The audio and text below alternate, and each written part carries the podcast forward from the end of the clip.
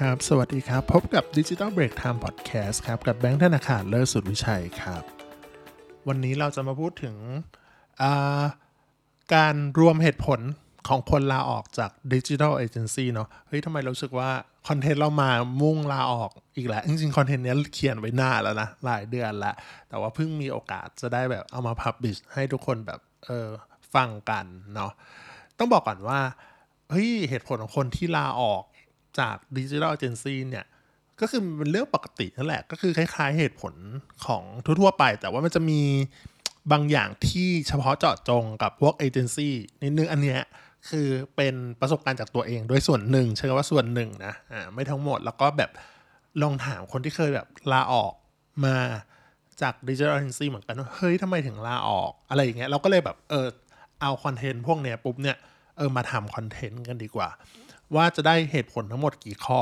อันนี้เราได้มาประมาณ 5 ข้อครับ ซึ่งถ้าใครแบบได้ฟังแล้วเป็นเจ้าของของดิจิทัลเอเจนซี่เล็ก ๆ หรือแบบเอเจนซี่ใหญ่แล้วก็ตาม หรือคนที่ทำงานในดิจิทัลเอเจนซี่อยู่ก็เฮ้ยมาแชร์กันได้เนาะหรือว่าเอาคอนเทนต์ไปปรับปรุงอะไรเงี้ยหรือว่าเจอแบบนี้เหมือนกันอยู่หรือเปล่า อันดับแรกเลย ก็คือแก้งานไม่จำกัด แก้แล้วแก้อีก แก้แล้วไม่รู้จะเสร็จเมื่อไหร่ บางทีก็ทำให้ลูกค้าฟรีเฮ้ยอันนี้มันมีจริง ๆ นะต้องบอกก่อนว่า เอออันนี้ทางฝั่งของของของเรา ก็คือแบบบางทีอะพวก digital marketing อะตรงนี้จะไม่ค่อยเท่าไหร่ แต่ว่าถ้าเป็นทีมที่เป็น artwork หรือทีมที่ทำครีเอทีฟหรือว่าทีมที่ทำวิดีโอเนี่ยเฮ้ยบางทีมันโดนถูกปรับแก้เป็นสิบสรอบหลายครั้งมาก แล้วแก้ในที่นี้มันไม่ใช่แบบว่าแก้แบบเล็กๆน้อยๆอะมันเป็นการแก้แบบลือบีไปเลยอะเปลี่ยนเลย แล้วเอออันเนี้ยมันจะเป็นเรื่องที่รู้สึกว่าเฮ้ยมันอึ้งเหมือนกันเนาะแล้วก็ยังไม่พอลือบีบยังไม่พอก็จะแบบว่า แบบนี้ยังไม่ว้าว ใช้คำนี้นะยังไม่ว้าวอยากให้ว้าวกันนี้คือรู้สึกแบบเฮ้ยมันนี่มันอะไรกันอะอะไรอย่างเงี้ยแล้วแก้แบบว่ากระทั่งเลย deadline อะคือสมมติเรามี deadline อย่างเงี้ย ลงสิ้นเดือน อะไรอย่างเงี้ยมันกลายเป็นว่า มันแก้จนกระทั่งแบบ deadline แบบ มันผ่านไปแล้วอะเอออะโอเคไม่งั้นมันก็เปลี่ยนการเปลี่ยนคอนเทนต์กลายเป็นว่าเออไม่ลงไม่ทัน deadline ใช่ไหมมันอาจจะเป็นโปรโมชั่นอย่างเงี้ยย้ายไปเป็นเดือนหน้า มันกลายเป็นว่าแทนจะได้เงินเพิ่มหรอกแต่มันก็ไม่ใช่ไงเออมันกลายเป็นว่าเอาคอนเทนต์เดิมเพื่อจะขยายลงไปเพื่อไปลงเดือนหน้าเฮ้ยมันเป็นแบบ เอออย่างเงี้ยมันไม่ค่อย make sense บางทีก็เป็นการทำให้ลูกค้าฟรีๆเนาะไม่คิดเงินอะไรอย่างเงี้ยมันเป็นอย่างหนึ่งนะเออ อันนี้อันนี้แล้วก็จะมีแบบว่า หรือถ้าเป็นพวกเอ่อพวกงานเว็บไซต์อะไรอย่างเงี้ยหลายอย่างก็เจอหนักๆเหมือนกันก็คือแบบทำเว็บไซต์ปีหนึ่งไม่เสร็จสองปีไม่เสร็จ ติดแต่กับเรื่องดีไซน์ เดี๋ยวแก้ เดี๋ยว add นั่น add นี่ทำเพิ่ม อะไรอย่างเงี้ย ตลอดหนึ่งปีที่ว่าเนี่ย เป็นปีเลยนะ ยังไม่ได้เขียนโค้ดหรือทำ back-end ด้วยซ้ำมีแต่ front-end ขึ้นมาข้างหน้ากราฟิกก็มาข้างหน้า เฮ้ย รู้สึกแบบว่า อึ้งไปเหมือนกันรู้สึกแบบ เฮ้ย มันยืดมันเยื้ออะไรขนาดนี้คือบางทีรู้สึกว่าเฮ้ยเขาวนอะไรอย่างนี้หรือเปล่า บางทีอะอันนี้พูดตามตรงมันไม่ได้ผิดที่ลูกค้าอย่างเดียว มันผิดที่เราด้วย มันผิดที่ตั้งแต่ตอนคุยกันเลยว่า โอเคเราจะมีการ deadline เท่านี้เท่านี้ process เราถึงไหนถึงไหน ให้อนุญาตให้ทำให้แก้อะไรได้บ้าง อะไรอย่างเงี้ย มันขึ้นอยู่กับการคุยตั้งแต่แรกนะเออพอพวกเนี้ยปุ๊บเนี่ยถ้าเราไม่ได้ชัดเจนเรื่อง deadline ไม่ได้ชัดเจนเรื่องอะไรพวกเนี้ยปุ๊บมันจะกลายเป็นว่าเนี่ยแก้ไปเรื่อยๆแก้แล้วแก้อีก แก้ไม่จำกัดครั้งคนที่ทำงานหนักที่สุดคือใครก็คือคนทำนั่นแหละ คนทำอะไรคนทำเว็บคนทำดีไซน์ พวกเนี้ยสำหรับตัวเองอะเราเรามองอะนะ เวลาส่วนตัวเราเป็น marketing อะเนาะเออเรื่อง branding มันก็เรื่องหนึ่ง เราจะ push อะไรพวกนี้ให้ทัน deadline ไว้ก่อน สวยอะมันก็อีกเรื่องหนึ่ง แต่ว่าเราเน้นแบบให้ลงโฆษณามันผ่านนะ โอเค รูปมันได้อย่างนี้อย่างนี้ เราจะมีจุดในพอในการพอใจเนี่ยจุดจุดหนึ่งที่ต้องยอมรับ เออ มันจะสวยได้กว่านี้แหละแต่ว่าอันเนี้ยมันโอเคละรู้สึกปล่อยผ่านได้ลงได้ แต่บางทีก็จะขึ้นอยู่กับเอออย่างที่บอกลูกค้าไปมันขึ้นอยู่กับการคุยตั้งแต่แรกเนาะ แล้วก็อีกอย่างก็คือเฮ้ยมันก็มีการทำให้การทำงานฟรี อันนี้เจอหลายที่มากทำงานหลายที่ก็เจอหลายที่เหมือนกัน ก็คือเป็นข้อเสียนะ ว่าลูกค้าจะคิดว่างานของเราไม่มีคุณค่าไม่มีราคาครั้งหน้าก็จะมีของฟรีของแถมอีกต่อ อะไรอย่างเงี้ยคนทำงานด้านนี้ก็รู้สึกว่าเหนื่อยขึ้น การแก้งานอย่างไม่จำกัด รู้สึกว่าเฮ้ยงานเขามันเป็นงานฟรีเหรอวะอะไรอย่างเงี้ย เออ งานนะไม่ก้าวหน้าไม่ไปไหน ไม่ได้ลงอะไรอย่างเงี้ยมันก็วนอยู่อย่างเงี้ยทำให้การทำงานออกมาก็ไม่มีประสิทธิภาพด้วย แล้วแบบคนทำนะอันนี้ก็พูดตามตรงว่า เฮ้ยยังไงยังไงก็ต้องแก้อยู่ดี สักๆ แต่ทำให้มันเสร็จเสร็จอันนี้จริง รู้สึกว่าเอ้ยยังไงเดี๋ยวส่งไปครั้งแรกก็ต้องแก้งั้นก็เคลียร์เขี่ยไป อย่างนี้เลยนะ คือแบบไม่รู้สึกว่าทำไมฉันต้องตั้งใจทำด้วยอะเออ แล้วก็ อันเนี้ยอยากบอกเหมือนกันว่า อันนี้บอกฝากบอกคนที่เป็นลูกค้านะฮะ ไม่ว่าจะเป็นแบบเออเราหรือในฐานะ อะไรก็ตามที่แบบลูกค้าเนี่ยเวลาเป็นของมีค่าเออทุกอย่างเนี่ยมันไม่มีคำว่าเสร็จร้อยเปอร์เซ็นต์นะโดยเฉพาะเว็บไซต์อะครับคำครั้งเดียวอนาคตเนี่ยปรับเปลี่ยนได้ คุณทำเนี่ย เว็บไซต์เนี่ยปีนี้เสร็จใช่ไหม อีกสามปีข้างหน้าเผลอๆหรือทำใหม่ทำดีไซน์ใหม่เพิ่มนู่นเพิ่มนี่ มันไม่มีอะไรหรอกที่แบบเออทำเป็นระบบก็ได้ มันไม่ทางที่จะเสร็จร้อยเปอร์เซ็นต์อืมอย่างที่บอกเวลาเป็นของอ่าเป็นของมีค่านะเป็นสิ่งที่มีมูลค่าแต่เราไม่ค่อยไม่ค่อยให้มูลค่ามันอะเออโปรโมชั่นมันต้องลงแล้วแต่ไม่ได้ลง หรือแทนที่จะแบบเออได้ได้ใช้งานอะไรพวกเนี้ยเนาะ เออ มันก็ควรได้ใช้อะถ้าเว็บไซต์ก็มันก็แก้ได้ จริงๆ มันแก้ไม่ยากนะ ขึ้นอยู่กับคุยตั้งแต่แรกก็แบ่งแบบอ่าแบ่งการทำเว็บไซต์เป็น phase อะไรพวกเนี้ยทำไม่เสร็จไปก่อน อืม ก็อันเนี้ยเฮ้ยรู้สึกเราพูดยาวกันนะแค่ข้อแรกอะปาไปกับหกนาที โอเค อันนี้ก็เลยแบบว่าเฮ้ยมันเป็น suffer ของคนทำงานด้านนี้เหมือนกันนะเออ ต่อมาข้อที่สองมันก็ต่อเนื่องกับเมื่อกี้ ก็คือบางทีอะบางเอเจนซี่หรือหัวหน้าทีมก็ตาม คนรับงานมาก็ตามเนี่ยแคร์ลูกค้ามากเกินไป จนละเลยที่คนทำงานให้ในองค์กรเนาะได้ได้ครับได้ค่าได้ค่าเคยได้ยินใช่ไหมค่าได้ค่าที่คอควายนะฮะคือเป็นคำตอบรับอ่าก็คือตอบรับกับลูกค้าไว้ก่อน ไม่ว่าจะเป็น deadline การทำงานต่างๆ process อะไรอย่างเงี้ยโอ้โห มันแบบฉุกระหุกกันมาก ๆ มันก็กลายเป็นว่ากดดัน กับคนในองค์กรว่า หรือคนในทีมก็ตามเนี่ยที่จะเอางานภายในวันนั้นวันนี้ โอเค เราเข้าใจนะว่าเออ deadline มันต้องมีแต่ว่าคุณต้องมีระยะเวลาที่ที่ให้คนทำงานได้อะอ่าว่าทำงานยากไปไหมงานยากคุณหรือ skill ที่ต้องใช้ทักษะสูงสูงอะไรพวกเนี้ย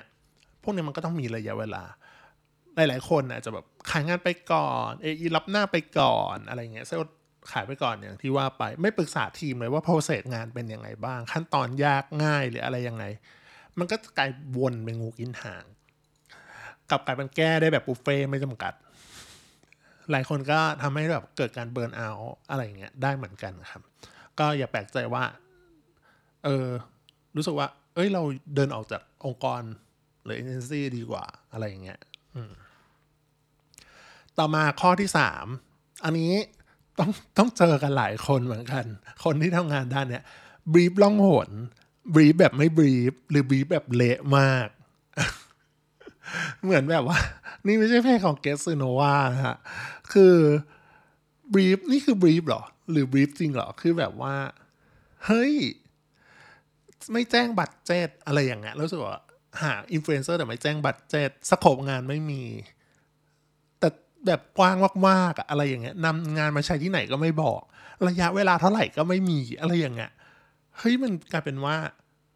คนทำอะรู้สึกเครียดนะเฮ้ยเป็นเราสมมติถ้าเราเป็นคนทำเราเป็นคนหาอินฟลูเอนเซอร์อะ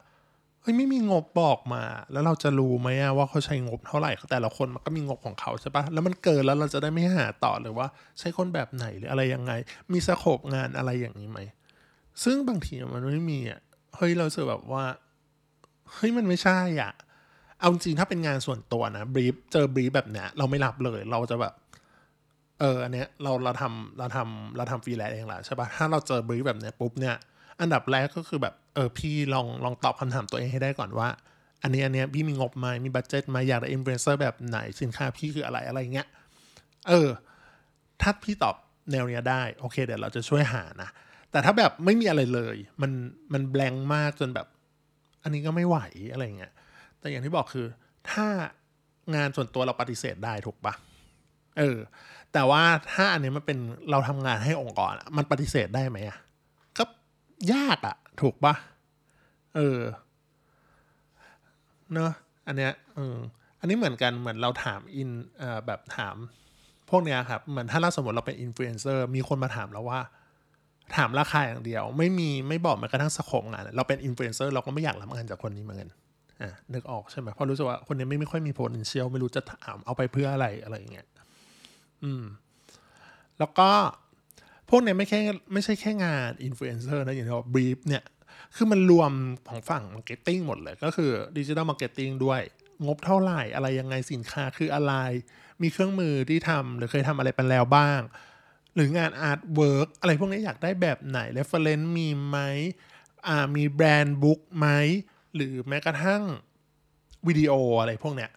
เหมือนกัน คืออย่างน้อยคือต้องมี brief ที่ค่อนข้างชัดเจนนะถึงคนทำงานแบบทำงานง่ายๆอะไรอย่างเงี้ย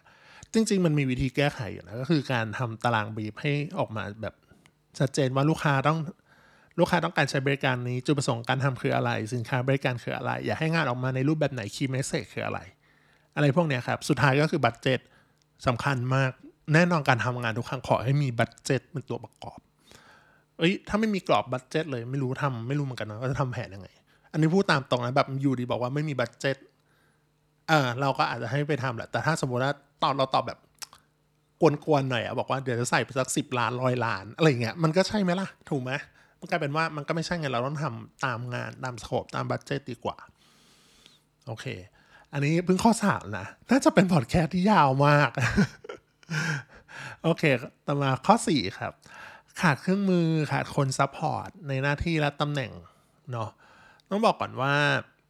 เออหลายดิจิทัลเอเจนซี่อะที่เป็นดิจิทัลเอเจนซี่ใหญ่ ๆ เนี่ย ค่อนข้างค่อนข้างจะมีคนที่ทำหน้าที่แตกต่างกันอยู่แล้ว แต่ละรายละเอียดไม่เหมือนกัน คนดึง report คนทำ report ก็จะเป็นคนหนึ่ง คนทำออ t ติ i z e ก็เป็นคนหนึ่ง คนคุยกับลูกค้าก็เป็นอีกคนหนึ่ง เฮ้ยมันดูแบ่งหน้าที่ค่อนข้างชัดเจน คือข้อดีของมันคือ แบ่งหน้าที่ชัดเจนทำของใครของมัน แต่ก็จะมีข้อเสียนิดนึงคือเราจะรู้ลึกเฉพาะตรงนั้นเนาะเราอาจจะไม่ได้เป็นคนที่รู้ทั้งหมดเนาะ เออ แล้วก็อันเนี้ยต้องบอกก่อนอีกนิดนึงว่า แต่ว่าถ้าเป็นเอเจนซี่ที่แบบขนาดเล็กหรืออะไรเงี้ย ต้องบอกก่อนว่า เอนซี่เนี่ยของของของของในขนาดเล็กนะครับ ในไทยเนี่ยก็คือส่วนใหญ่เราไม่ได้มีอะไรเป็นของตัวเอง ก็พูดกันตามตรงแบบ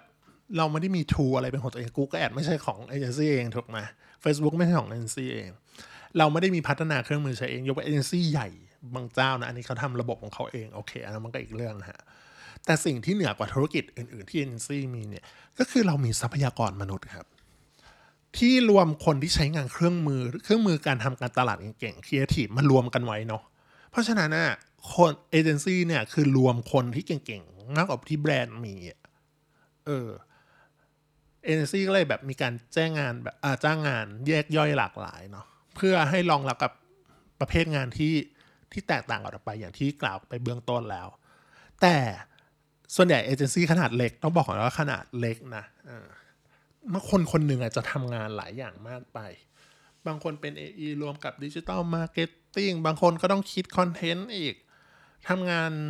แบบนี้ไม่ค่อยต่างจาก in-house เราก็ไม่ได้ว่าอยากว่า in-house แต่ in-house เราเข้าใจว่ามันยุ่งมากงานต้องทำหลาย ๆ อย่างอะไรอย่างเงี้ย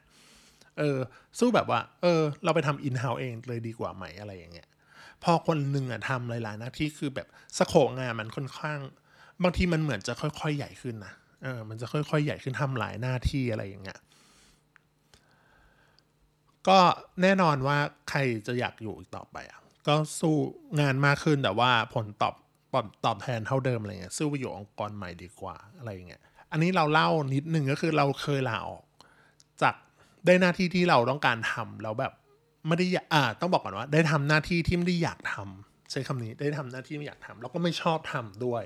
คือปกติหน้าที่ของของแบงค์นะครับ จะเป็นพวก digital marketing ควบคุมดูแลในส่วนของโฆษณาวางแผน วาง budget อะไรเงี้ยทำให้ออกมาได้ได้ผลลัพธ์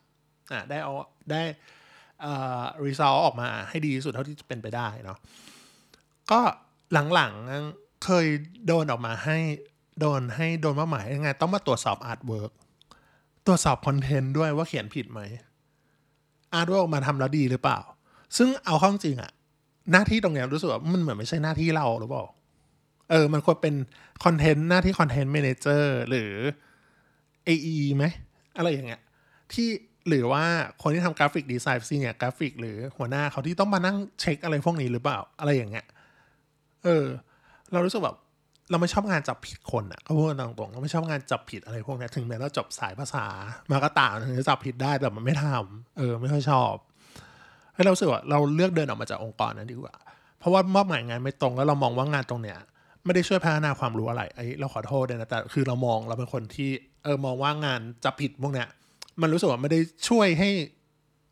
ให้เกิดประโยชน์อะไรแต่ในความเป็นจริงคือมันทำให้เราเป็นคนรอบคอบนะเออแต่ว่าเราไม่ค่อยชอบเฉยๆอะไรอย่างเงี้ยเออ อันนี้เลยแบบเป็นข้อสี่ครับ ต่อมาข้อสุดท้ายแหละ อันนี้คือผลตอบแทนไม่เหมาะสมครับ ก็คือน้อยเกินไป เลยเป็นเหตุผลที่ทำให้คนที่ทำงานเอเจนซี่เนี่ยลาออกเฮ้ยอันนี้เราพูดถึงเรื่องเงินอยู่หรือเปล่า แต่ต้องบอกก่อนเราพูดกันว่าผลตอบแทนเนาะเออเงินนะมันก็คือส่วนหนึ่งอ่าบางคนเขามองเงิน อย่างอย่างส่วนตัวก็มองตังค์เหมือนกันนะอะไรอย่างเงี้ยเออไม่ว่าจะเป็นเงินเดือนอ่าเงินเดือนคือรายได้เนาะสวัสดิการ แล้วก็เวลาความรู้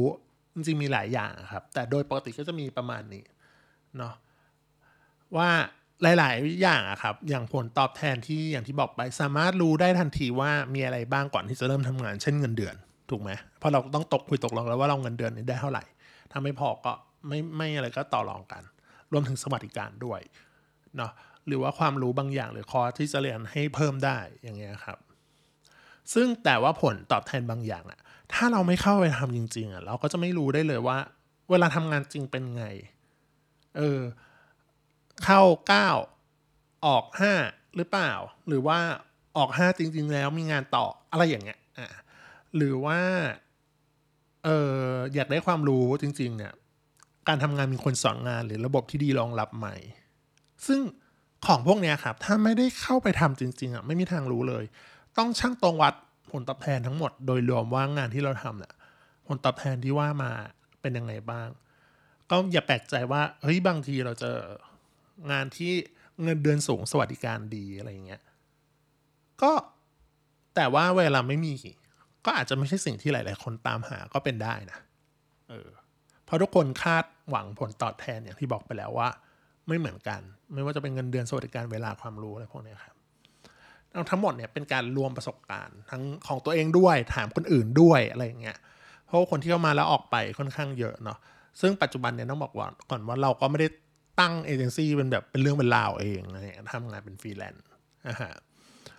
ก็อันนี้ฝากไปถึงคนที่กำลังจะลาออก หรือคนที่ทำงานในดิจิทัลเอเจนซี่เนาะมีปัญหา มีอะไรมาปรึกษากันได้ คุยกันได้ครับ พิมพ์ไว้ในคอมเมนต์ครับ โอเค วันนี้ไว้แค่นี้ก่อนครับ สวัสดีครับ